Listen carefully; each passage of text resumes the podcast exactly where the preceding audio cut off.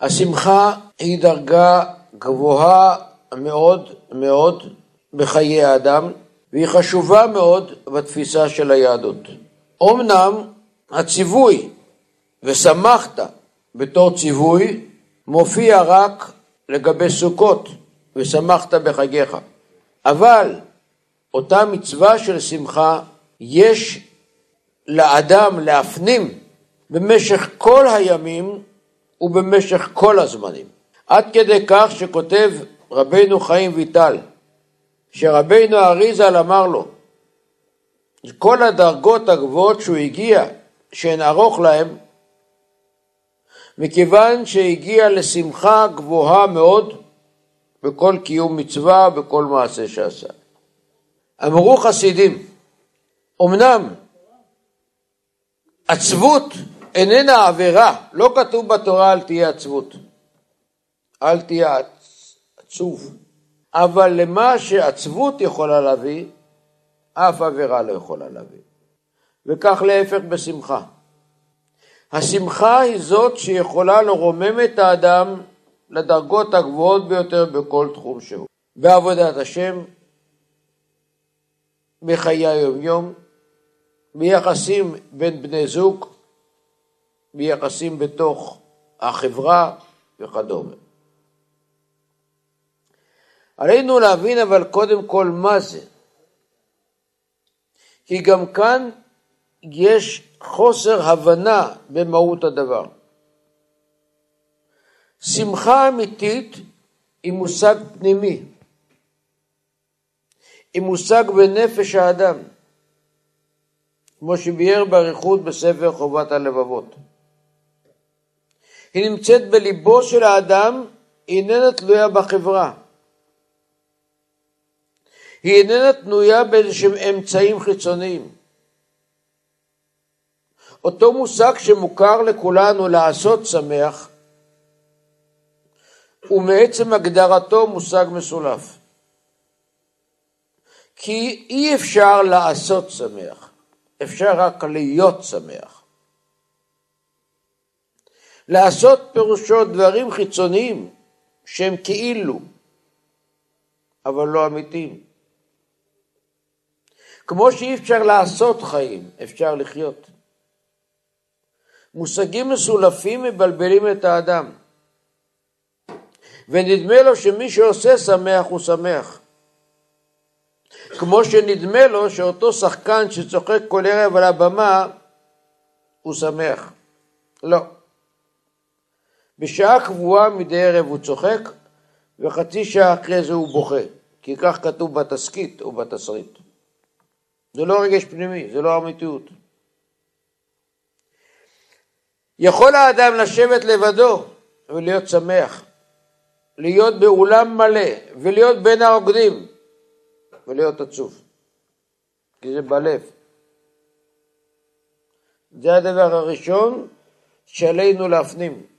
ואז קודם כל לא נחשוב ולא נקנא, כי אותו אדם שאין לו שמחה, הוא נכנס לבעיה נוספת של תסכול, אבל הנה, כולם שמחים, כולם רוקדים, זו טעות. הם באמת עושים כאילו. מהי איפה אותה שמחה? לא הוללות. במדרש כתוב שיש שני סוגי שמחות, בנוי על סמך הפסוק בקהלת. יש שמחה אחת שהיא חיובית, ולעומתה שמחה אחרת שהיא בהחלט בהחלט שלילית, ונעמוד גם עליה. אבל קודם כל נבין מהי. גם השמחה צריכה הרבה הכנה, התבוננות. וכמו שתמיד אנחנו מראים את שורש הדברים בלשון הקודש, בשפה.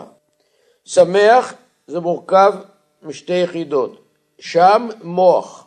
בניגוד למה שחושבים שהשמחה היא רק בלב, לא. הכל מתחיל אצלנו במוח.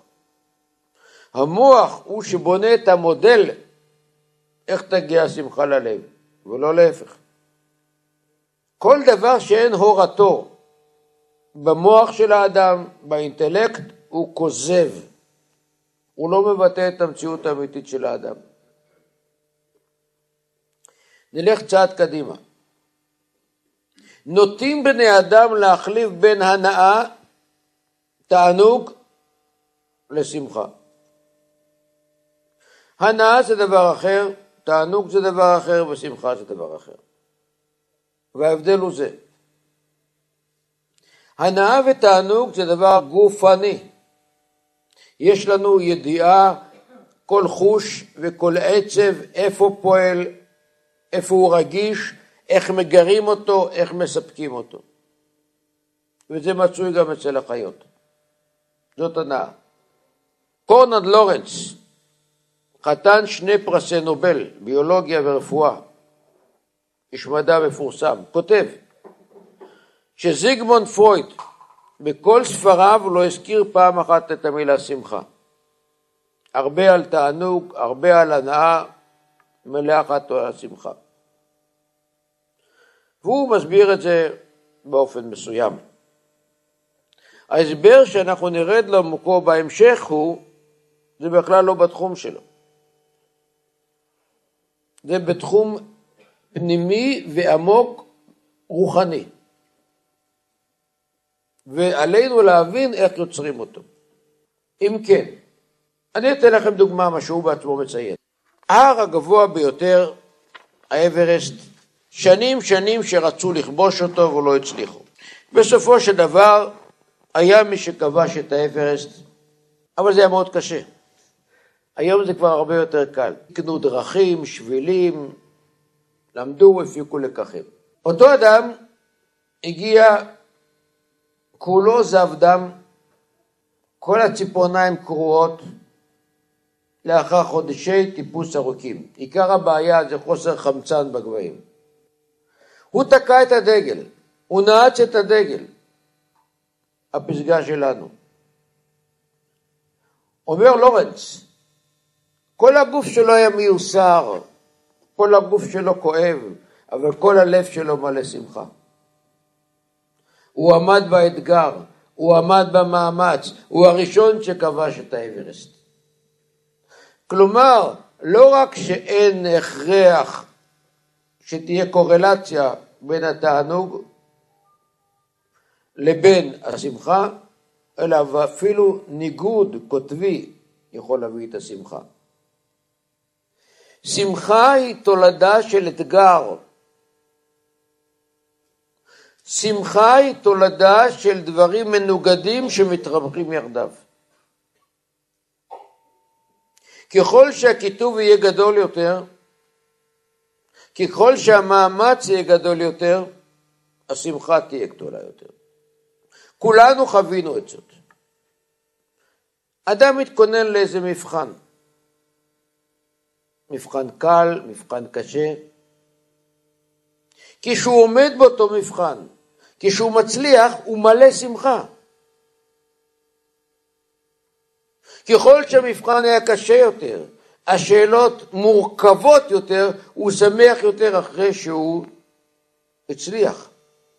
יש לו הנאה לו? זה כלל לא קשור אם יש לו תוצאה, תואר, הנאה ניתנת למימוש. כלל לא, כלל לא. זהו האתגר, זהו החיבור שבין לבין. חיבור של ניגודים יוצר את השמחה. זהו האתגר שאצל האדם. קח אותו אדם שהגיע לאנטארקטיקה, או אדם שהגיע להישג מדעי, או בכל תחום אחר, חברתי, כלכלי וכדומה. אותו מאמץ, הוא ייתן לו את השמחה. אותם אנשים שנולדו, כמו שאומרים, עם כפית זהב בפה, מילדותם לא התאמצו. הכל בא להם על מגש של כסף. הם אנשים שהשמחה מהם והלאה. השמחה היא תבוא מאתגרים, היא תבוא מעלייה בלתי פוסקת מאתגר לאתגר, מעמידה, מהתרוממות.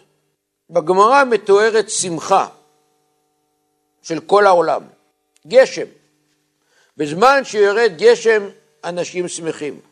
איך הגשם הזה מתואר? יש מים עליונים ויש מים תחתונים. ההתחברות הזאת של הניגודים היא יוצרת את השמחה.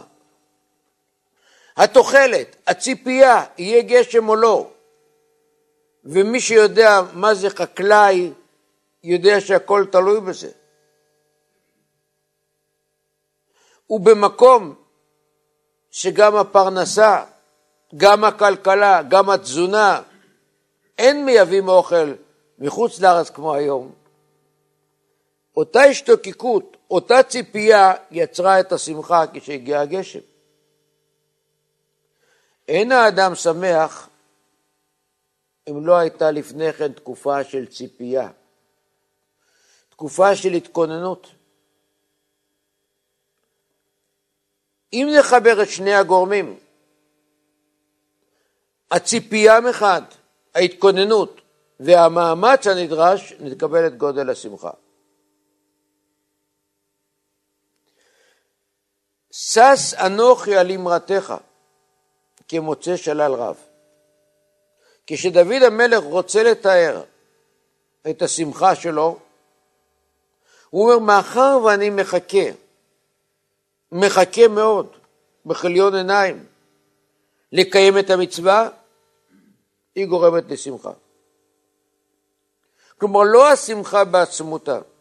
שני אנשים יקיימו מצווה. האחד, נו, מה אפשר לעשות? צריכים לקיים. דתי, חרדי, מקיים. המצווה לא גורמת לו שמחה. פתרנו, עשינו. השני, היא תגרום לו שמחה אין קץ. למה? הוא ציפה לה והוא לא ציפה לה. כלומר, אלה תחושות סובייקטיביות שרק האדם יכול לפתח אותן. זאת התוחלת. אנחנו נשמח לבואו של אדם שחיכינו לו, שרצינו שיבוא, שהשתדלנו והתאמצנו, אבל אם אותו אדם בא סתם ככה, זה לא יגרום לשמחה. כלומר, שמחה היא לא ערך עצמאי. השמחה יכולה להיווצר על ידי מהלכים פנימיים בנפשו של האדם. מהלכים שצריכים הכנה. בפורים התפרצה שמחה מכיוון שהם היו על סף שואה. בתוך עולם של חרדה, בתוך עולם של דאגה, התפרצה שמחה. וזה בכל תחום. אם ניקח תחום שקרוב הרבה לליבם של אנשים, קרוב מאוד, ספורט, אתם תראו תגובה אחרת במשחק פשוט, ותגובה אחרת במשחק שהיה קשה, סוער, עם מתח, מה יהיה? אחר כך תבוא התפרצות עצומה של שמחה. מה זה משנה? זה לא אותו כדור? אנחנו רואים שוב ששמחה היא מושג סובייקטיבי שהאדם יוצר אותו. כשאדם חי בעולם רדוד, עולם מונוטוני, השמחה מאין תבוא? יום רודף יום, שעה רודפת שעה, הכל חוזר על עצמו, רוטינה. רוטינה זה עולם של שעמום. רוטינה זה עולם עצוב, ויכול להתגלגל גם לרמה של דיכאון. גם. מים עומדים מעלים ירוקת. מים זורמים, הם תמיד רעננים. כך גם כאן, כשאדם רוצה להגיע לשמחה, חייבים להיות שני גורמים בדיוק כמו בחשמל, החיובי והשלילי. קשר, קשר, זרימה בין ניגודים, הוא יוצר את הזיק, את ההתעוררות האור. בכל הטבע זה ככה. זה הזיק. כגודל הניגוד, גודל הזרימה. גודל השמחה, גודל התאורה. בין לבין. הקדוש ברוך הוא ברא כוחות בנפש האדם. האדם בא לעולם כדי להיות שמח. העצב ביהדות הוא דבר גרוע מאוד, שלילי מאוד, להבדיל מדתות אחרות. בדתות אחרות רואים את הסגפנות, את העצב, זה לא משנה בבודהיזם, בנצרות, כדבר חיובי ורצוי. של אותם נזירים, במקומות שונים, כולל מערות, כולל ניתוק חברתי. בתורה כתוב ככה, הקדוש ברוך הוא אומר שיבוא על עם ישראל, על האדם מישראל, עונש חמור. למה? תחת אשר לא עבדת את השם אלוקיך משמחו ומרוב כל. עבדת את אלוקים, קיימת את המצוות, אבל בלי שמחה. ואם זה בלי שמחה, יבוא עליך עונש. למה יבוא עליך עונש? מה אכפת לאלוקים? הלא קיימת את המצווה. התשובה היא זאת, תכלית בריאת האדם בעולם זה להיות אדם שמח. הרבה אנשים חושבים שביהדות, ובייחוד מה שנקרא תפיסה חרדית, אדם צריך להיות רציני, על סף העצוב, על צו האיפוק? לא, בכלל לא. האדם צריך להיות שמח. השמחה איננה צריכה לקבל ביטוי חיצוני, לא של קפיצות ולא של ריקודים, אבל היא צריכה למלא את ההוויה של האדם. ואותם אנשים באמת לא יודעים אף פעם מה זה עצב. איך מגיעים לזה? כותב רבנו חיים ויטל בשערי קדושה. הוא שמסר לנו את כל תורת הקבלה של האריזל, הוא כותב כך: ארבע יסודות בנויה נפשו של האדם. היסוד העליון אש, ממנו באים גאווה וכעס. השני רוח, אחריו מים, והיסוד הכי תחתון זה עפר. עפר מסמל עיצבון. דיברנו פעם באריכות על מבנה כוחות הנפש של האדם, כשאנחנו מדברים כאן על הכוחות אש, מים, עפר, אלה כוחות רוחניים, לא ישויות פיזיקליות. כי כל דבר, גם ברוחני וגם בגשמי, בנוי מהדברים האלה. התולדה של העפר זה עצבות ועצלות וייאוש. העפר הוא למטה. הכוח הזה, אנחנו מדברים על כוח, הוא מכניס את האדם למין אפתיה ועד הסתכלות על עצמו כחדל אישים, כחדל אונים, כלא יוצלח וכדומה. איך מתקנים את זה? כותב רבנו חיים ויטל, אקריא. מה התיקון של יסוד האפר? השמחה התדרית בחלקו, כי כל דאבדין מן שמיא לטב, וגם לזרז עצמו בתכלית השמחה בעבודת קונו. נסביר את הדברים האלה כי עמוקים הם. יש שני דברים שמעכבים את השמחה של האדם. הדבר הראשון זה הקנאה. רקב עצמות קנאה, אומר הפסוק. כשאדם רואה מה יש לו, ומה יש לה, ומה יש להם, ובאותה מידה מה אין לו.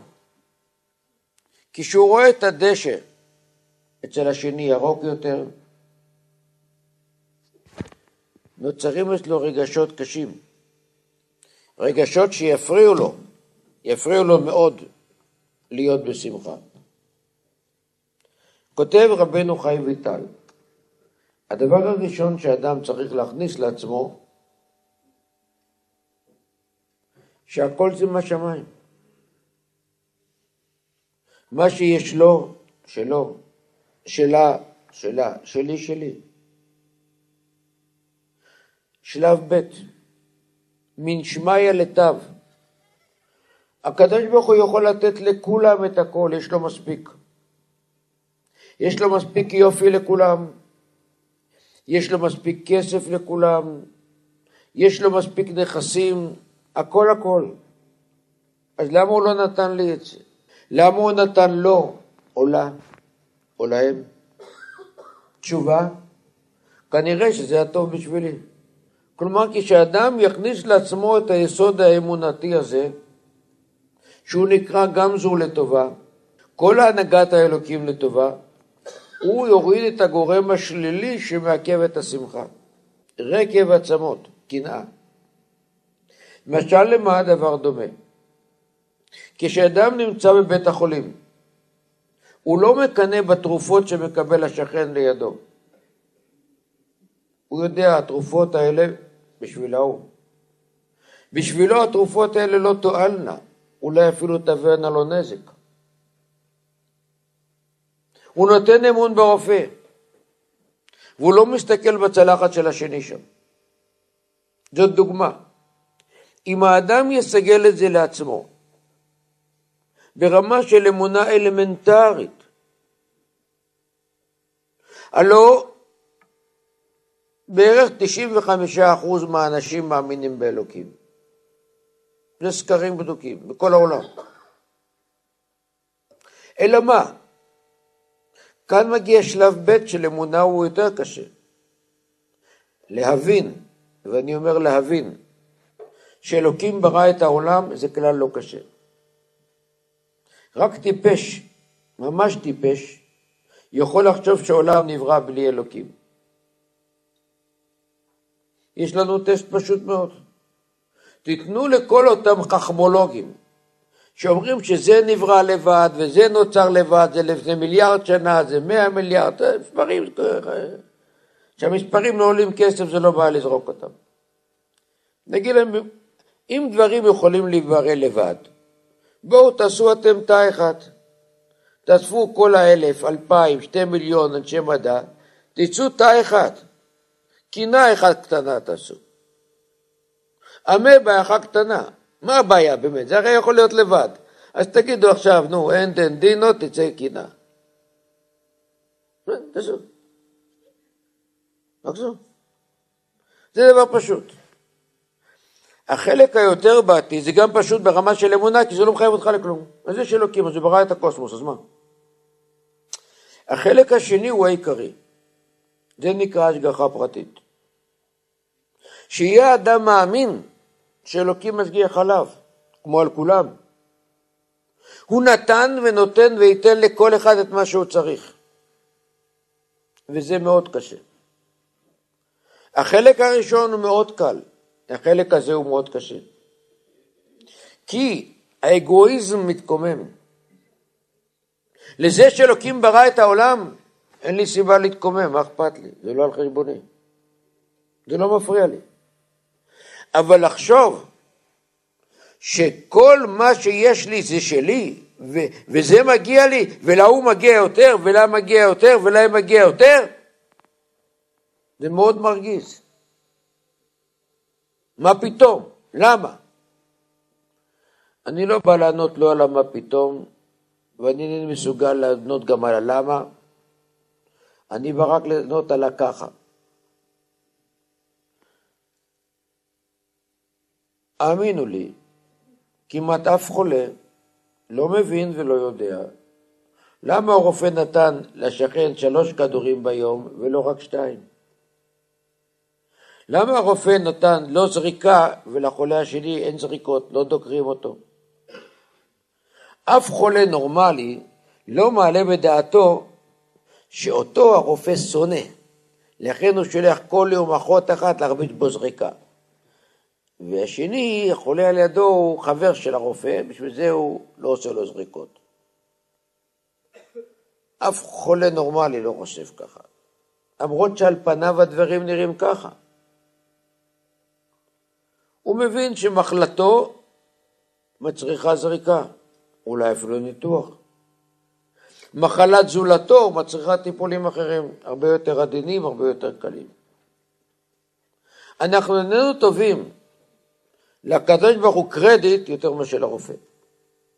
כי כשאדם יצליח להכניס לעצמו את הגישה הזאת, אומר רבינו חיים ויטל, הוא הכשיר את הדרך לשמחה. כי כל זמן שאדם יהיה ממורמר ומתוסכל, השמחה ממנו והלאה. כי הוא שואף ליעדים שהוא לא יגיע אליהם.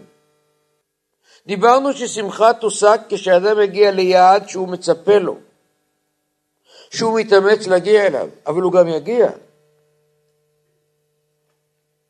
אם הוא יציב לעצמו שאיפות לא מציאותיות, חלומות לא אמיתיים.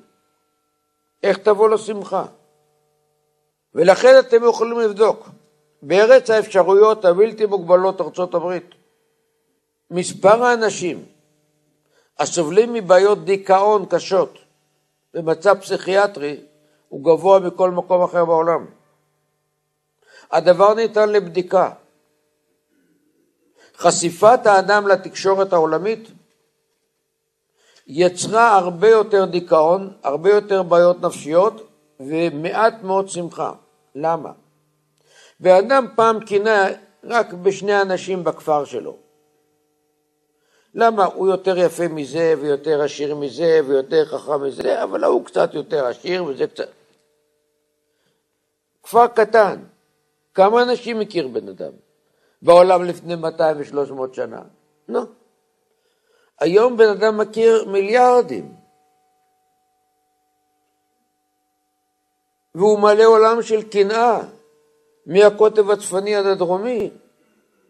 וברוב המקרים זה עולם של אשליה. הוא מקנא בדברים שהם לא אמיתיים, וזאת בעיה נוספת, כבר עמד עליה ערך פרום בשנות ה-40. אבל כל זמן שאדם חי בתוך מבט פנימי שלו, שכל כולו תסכול, השמחה ממנו והלאה. כל דוד רחמנה לטב אביד. זה טוב לך.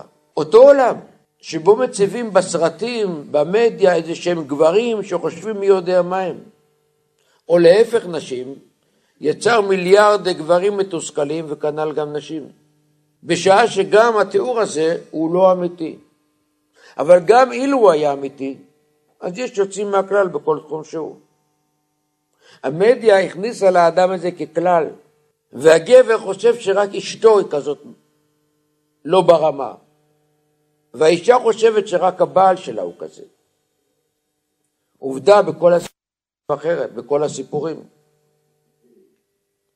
אז קודם כל, להוריד את הדבר. ואני לא עושה כרגע בנושא, אבל להבין. להבין מהם העכבות. אז, לאחר ששחררנו את האמברקס, את המעצור להגיע למינימום של רגיעה, של שלווה, של יישוב הדת, אנחנו יכולים לפתח את התאוצה קדימה, את השאיפה קדימה, להגיע לשמחה. להגיע לשמחה זה להציב את האתגר. אבל איזה אתגרים יש לנו? האדם, מאז שהוא גמר את הבגרות או את התואר הראשון או את שני, לא משנה, אתגרים לימודיים אין לו. האדם חי בעולם אפור, אז פלוני הוא ספורטאי, יפה, יש לו איזה אתגר מסוים. אלמוני הוא ביזנסמן, אז יפה, הוא רוצה עוד חצי מיליון. תכף נעסוק גם באנשים האלה. אבל למה נעסוק קודם כל ב-95% מאוכלוסייה כדור הארץ?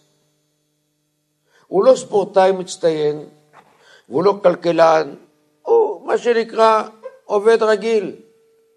מקבל את המשכורת שלו, בא הביתה, יום רודף יום, שעה רודפת שעה, עוד ילד, עוד משהו. מאיפה, מאיפה תבוא הישועה? איפה אותו ניצוץ שידליק את האור? זה מה שאומר רבינו חיים ויטל. גם לזרז עצמו בתכלית השמחה בעבודת קונו. כלומר, אדם חייב שלו אתגר, וככל שהרף יהיה גבוה יותר, השמחה תהיה חזקה יותר. אם נתתי מקודם את הסיפור על האברסט, שקורנד לורנס מתאר אותו, האדם צריך להציב לעצמו אברסטים. אברסטים פירושו נושא לטיפוס, נושא לאתגר. אתגר שיביא בעקבותיו שמחה. כולכם מכירים את המאמר של חכמינו זיכרונם לברכה. רצה הקדוש ברוך הוא לזכות את ישראל, לפיכך הרבה להם תורה ומצוות. שנאמר השם חפץ למען צדקו יגדיל תורה ויאדיר. אחד המאמרים התמוהים. הלא כל אחד מאיתנו היה מעדיף במקום 613, 500, 200 גם מספיק.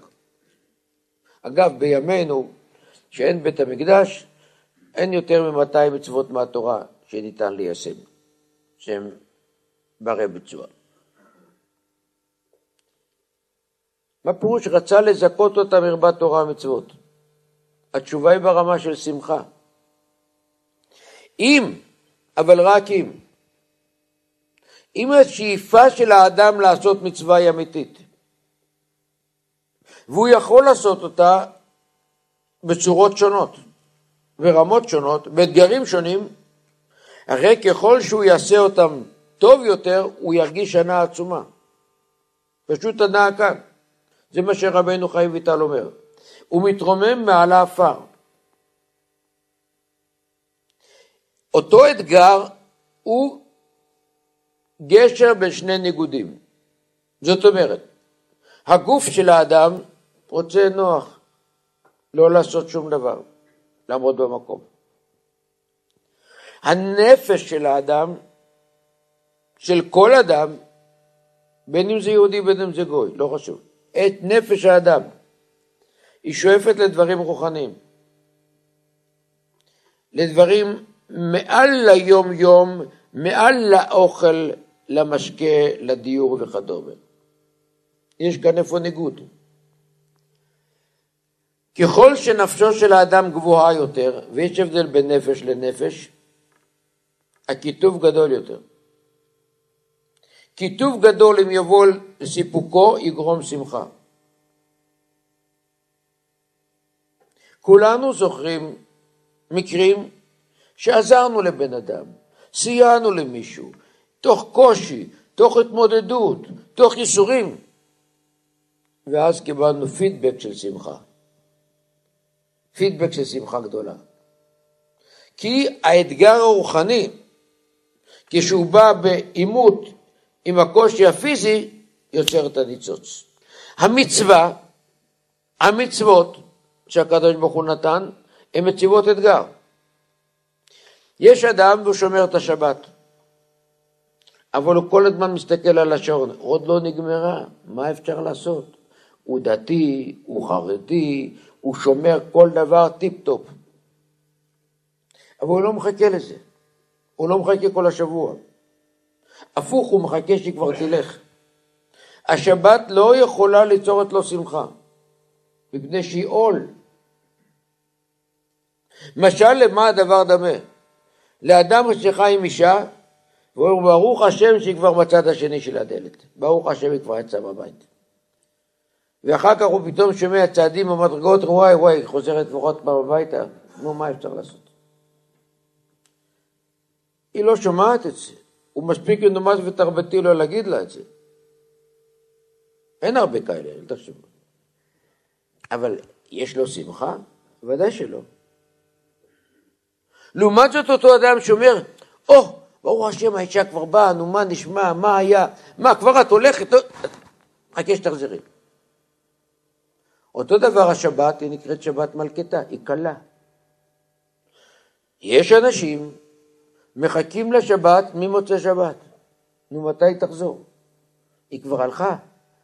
ואז ביום ראשון הוא חושב, או, oh, אני עובר ברחוב, זה דווקא נראה פרי יפה, נקנה את זה לשבת. או, כאן נשים לב, יש איזו קונטיטוריה חדשה, יום חמישי יקנה כאן איזה עוגה לשבת. הוא חי את השבת כל השבוע. הוא מחכה לה. ברור כשהיא באה, הכלה הוא כמו זוג תחת החופה. הוא כמו זוג בירח הדבש. היא לא קשה, זה אסור, זה צריך, תעזוב, זה שטויות. כמה שיותר צריך וכמה שיותר אסור, הוא, הוא מקריב. כמו שהאוהב מעוניין, שמח לתת ולהקריב עבור אהובתו, וכך להפך. באותם חיים אפורים, או פחות מזה, הגבר או האישה, זה לא משנה, כל שיאמר הוא דו-כיווני. עוד פעם היא רוצה את זה, ועוד פעם הוא רוצה את זה, ועוד פעם צריך את זה, וכל דבר צריך. זה עולם שקוראים לזה כמו כלב על שרשרת. רוצה לברוח, אבל לא יכול. ברור שאותו כלב על שרשרת לא מרוצה ורק נובח. אק נובח. אלה נביחות. אבל אותו אדם, שהוא ברצון של נתינה, של פרגון, של מחמאות, של שמחה, זאת האהבה בעצמותה. זאת השלמות. כך גם נתתי לכם דוגמה, ולקחתי בכוונה את השבת, שהיא נראית על פניה קשה, מגבילה, מציקה. לא, לא, לא לאדם לא דתי, אדם דתי או חרדי. זה תלוי איך אתה מרגיש את היחס אליה. אם נוצר יחס של ציפייה, יחס של מתח חיובי, כשיגע החיובי בשלילי תדלק שלבת. זה מה שאומר רבינו חיים ויטל. איך הוא יתגבר על יסוד העבר? לזרז עצמו בתכלית השמחה בעבודת קונו. כי כשרוצים משהו, שום דבר לא קשה. אותו ילד, ונשתמש בו כמודל, שקם כל בוקר מאוחר ומאחר לבית ספר ומביא פתקים מאימא שלו, כאן הוא עייף וכאן כואבת לה הבטן, תירוצים אף פעם לא חסר. אותו ילד קם בארבע בבוקר כי צריך להיות טיול, וכבר הוא התעורר גם בשתיים ובשלוש, ובארבע וחצי הוא כבר עומד בחוץ, בחוץ, למטה עם התרמיל. איפה הלכה העייפות שלו? איפה העצלות שלו? איפה? התשובה היא פשוטה. את הלימודים ואת הבית ספר הוא לא כל כך אוהב, וזה לא משנה לנו כרגע למה. את הטיול הוא מאוד אוהב. לטיול הוא חיכה הרבה חודשים. ולכן זה כלל וכלל לא מעמד בשביל לקום בבוקר. זה כלל וכלל לא מעמד בשבילו לטפס על ההרים בטיול. ומאמץ גדול מאוד בשבילו ללכת לבית ספר בצד השני של המדרכה. וככה אצל כל אחד מאיתנו. כלומר, אתה צריך ליצור את עצמך תשוקה. רצה לזכות את ישראל, הרבה להם תורה ומצוות. התורה והמצוות הם אתגרים רוחניים בלתי פוסקים לאדם. כמובן בתנאי שהוא משתף פעולה. כמובן בתנאי שיש אצלו מוטיבציה אמיתית שנגזרת מאמונה.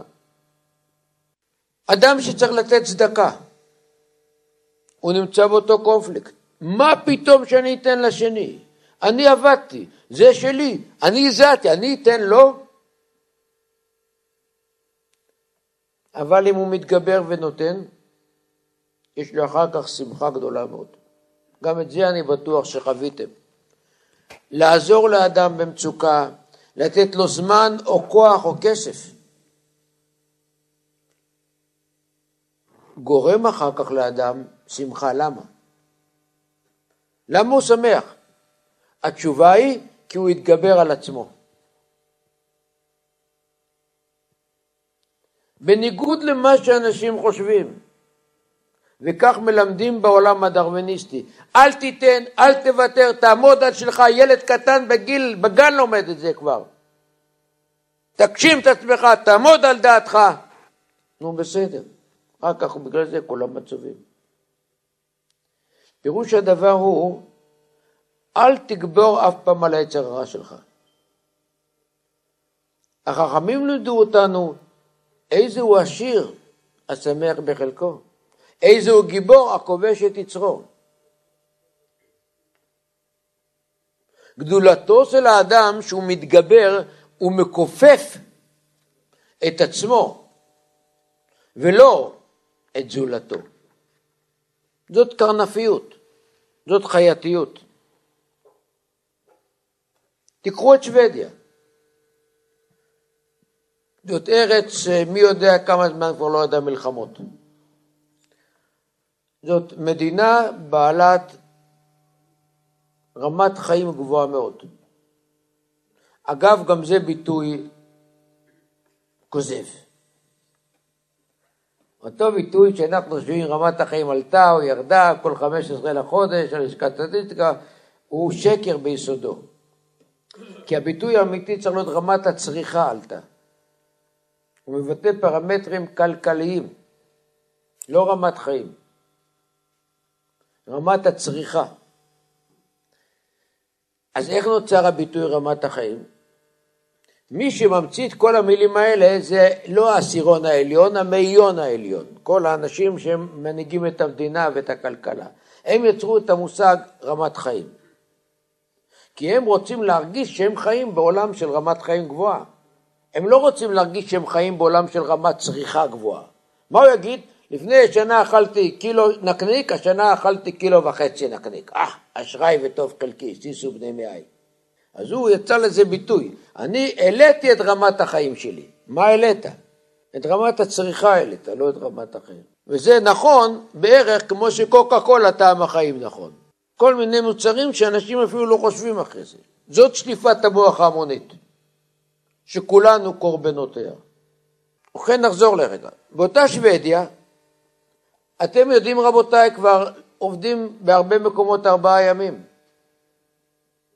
לא חסר לאנשים כלום. מספר ההתאבדויות הגבוה בעולם, מספר האנשים בדיכאון הגבוה בעולם בשוודיה. למה? היו צריכים לקרוא לזה גן עדן עלי אדמות. חיוך מהבוקר עד הבוקר. מה התשובה? זה בדיוק הפוך. הפתגם הגרמני אומר העבודה עושה את החיים למאושרים. האתגר. אבל דיברנו, גם זה ייהפך לחד גוני. איך תיצור את האינרציה בין הרוחני לבין הגשמי. אותו אדם שחושב שהוא רק לא מקיים מה שאלוקים אומר, הוא יגלה שהוא לא מקיים גם את מה שהוא אומר. מה שהוא אומר לעצמו, את הדיקטטים של עצמו. לכן ראשית החינוך הוא, כמו שאומר החכם, אדם לעמל יולד. עמל זה אתגר, עמל זאת התמודדות בלתי פוסקת. הוא אומר, מה, אם אני אלך יחשבו שאני חוזר בתשובה? אמרתי לו, מה אכפת לך מה שיחשבו? הוא אומר, לא, אני באדם חופשי. אני לא מאמין בכלום, ואני לא רוצה שבכלל יחשבו עליי שאני, יש לי ספקות. אמרתי לו, תקשיב טוב מה שאתה שומע. אתה ההפך מחופשי. אתה כולך כבול מה אומרים עליך. אמרת לפני דקה, בגלל מה שיגידו לך אתה פוחד לסמינר. אז אתה חושב שאתה חופשי? אתה הולך אזיקים אלקטרוניים. אזיקים הכי מודרניים שקיימים. אתה תלוי מה הוא יגיד עליך, ומה היא תגיד עליך, ומה הם יגידו עליך. אז למה אתה קורא לזה חופשי? אדם שלא חופשי לחזור בתשובה, הוא לא חופשי בכלל, הוא לא חופשי בכלום. כולנו, רבותיי, בתור יצורים חברתיים, נמצאים בהשוואה סביבתית. כולנו, שיהיה ברור. ולכן האלף בית של ההשתחררות היא להיות את האני שלי. איזה גיבור כובש את יצרו, זה חלק מהיצרו. מה הוא יגיד עליך ומה היא תגיד עליך. איך הם יסתכלו עליך והן תסתכלנה עליך. אתה חייב לצאת מאותה דעה קדומה ולבנות את עצמך. אומר הפסוק, ולישרי לב שמחה. השמחה תבוא קודם כל שיהיה לך לב ישר. לב ישר פירושו אתה עם עצמך. קו ישיר מהמוח ללב. לא מפותל, לא עובר אצל כל מיני גורמים באמצע. הלוא איך אני יכול לשמוח נדמה לי שהוא אומר עליי ככה והיא אומרת עליי ככה? נדמה לי רק. ואם אני בטוח בזה, בכלל אני לא ישן. איך? איפה הישרות? איפה האני שלך? השמחה תוכל להיות רק כשקודם כל תהיה אתה בעצמך. א' ב' של השמחה זה לישרי לב. שתהיה עם לב ישר. עם עם עצמך קודם. אין אדם יכול להיות ישר עם אלוקים אם הוא לא ישר קודם עם עצמו. האלף בית של האדם שיהיה מתמודד עם עצמו, עם הרצונות שלו, עם המציאות שלו, עם אותן רגשות כוזבים למה הוא ולמה היא, למה יש לו את זה ולה את זה והם כאלה, גמרנו, זה יש, זה נתון. מזה שתהיה ממורמר יהיה לך? לא יהיה לך.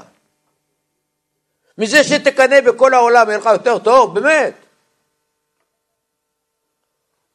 אז מה אני אעשה? ככה זה. נכון, אתה צודק.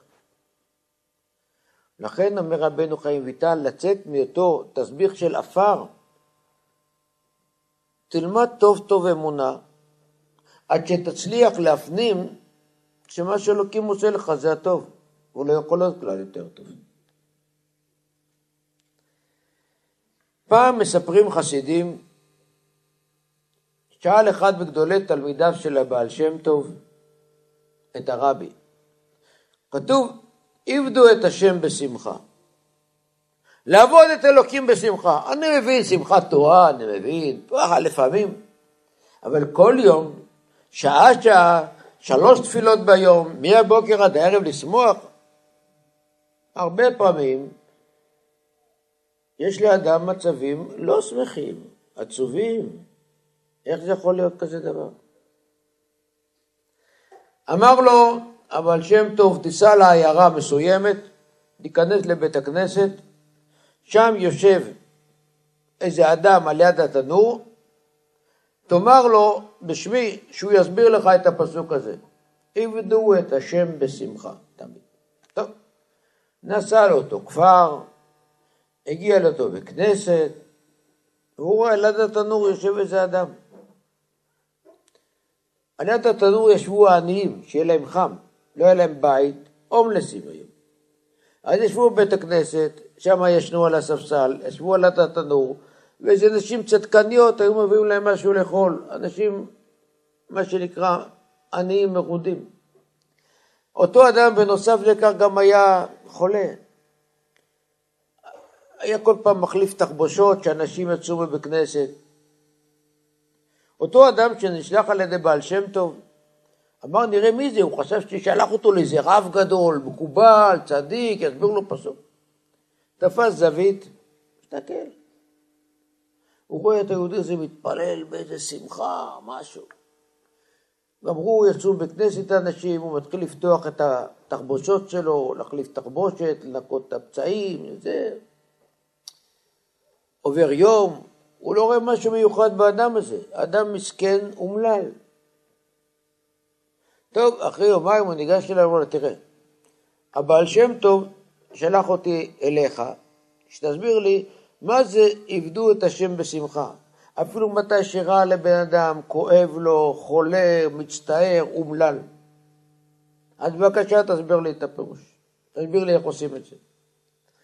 אמר לו אותו אדם, כנראה אתה מחליף אותי במישהו אחר. כנראה לא אליי הבעל שם טוב שלח אותך, כי אני אף פעם לא היה לי רע. אז אני לא יכול להסביר לך. אתה צריך למצוא באדם שרע לו, הוא יסביר לך. אני עוד בחיים שלי לא היה פעם רע, תמיד טוב לי. אז זה לא חוכמה שאני עובד את השם.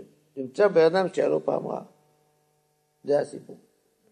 לכן אותו אדם מבין, זה מה שהוא. זאת המציאות. אם אלוקים יצר אותו ככה, ברא אותו ככה, מנהיג אותו ככה, סימן שזה הטוב. על זה אמרו את הפתגם, אשרי המאמין. ואז הוא בהחלט יכול לפתח גם את התאוצה קדימה לעולם של שמחה. אותו אדם שאין לו אמונה עושה שני דברים. הרע נשאר לו רע. אף פצע לא יורד לו, פחות, אבל הוא גם עצוב. מה אין לו? לא שלוות הגוף ולא שלוות הנפש. לא מייסורי הצדיקים ולא משלוות הרשעים. נחזור איפה לסכם את הדברים, רבותיי. יהיו דברים ברורים. שמחה זה עולם נהדר.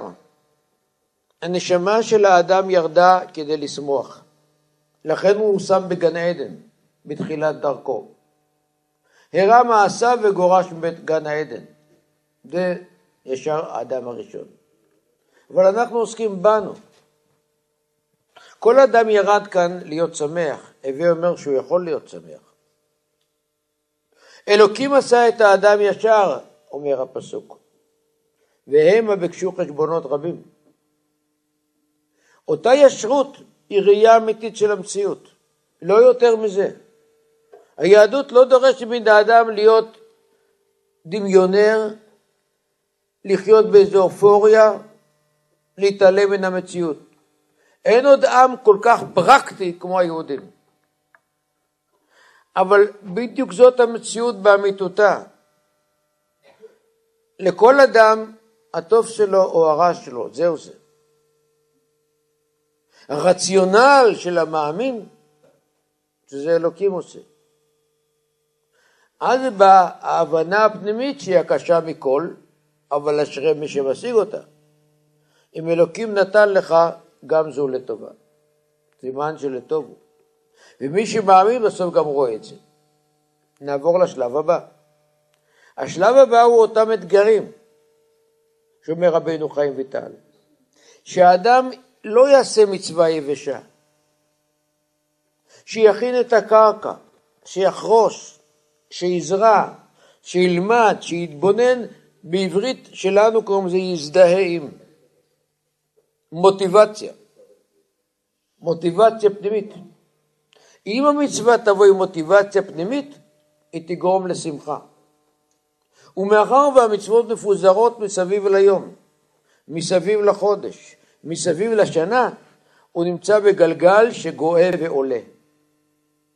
בלי שמחה אין קדושה, בלי שמחה גם אין תפילה. אפילו יעקב אבינו הגדול שבאבות, באותם שנים שיוסף לא היה 22 שנה, והוא חשב שיוסף רשע, מי יודע נפל בטומאה של מצרים. והוא האמין שהוא יהיה ביחד עם יוסף בגיהנום. כי ירד אל בני אבל שאול לה, שאול זה גיהנום. והוא היה עצוב, יעקב, לא נגלה אליו אלוקים. כי אין אלוקים נגלה לאנשים עצובים. אין שכינה שורה לאדם אלא מתוך שמחה. וגם בבית המקדש כשהיו, הייתה תזמורת, הייתה מקהלה. גם שאול כשנזקק להגיע לדרגות של קדושה, ויהי כנגן המנגן ותנח עליו הרוח. המוזיקה זה אמצעי מסוים, מסוים, לקדם את האדם אל עבר עולם של שמחה, אבל זה רק אמצעי. והכל הכל נשאר תלוי בנו בעצמנו. אז אנחנו נמצאים עכשיו בחודש שיותר קל להגיע לשמחה, והחודש אחרי זה חודש ניסן, חודש הגאולה, שקשור בהרבה הרבה אקטיביות של שמחה, של סדר, ליל סדר, חג הפסח. יהי רצון שהקדוש ברוך הוא יזכה את כולנו בשמחה פנימית, שמחה שתוביל את כולנו לחיים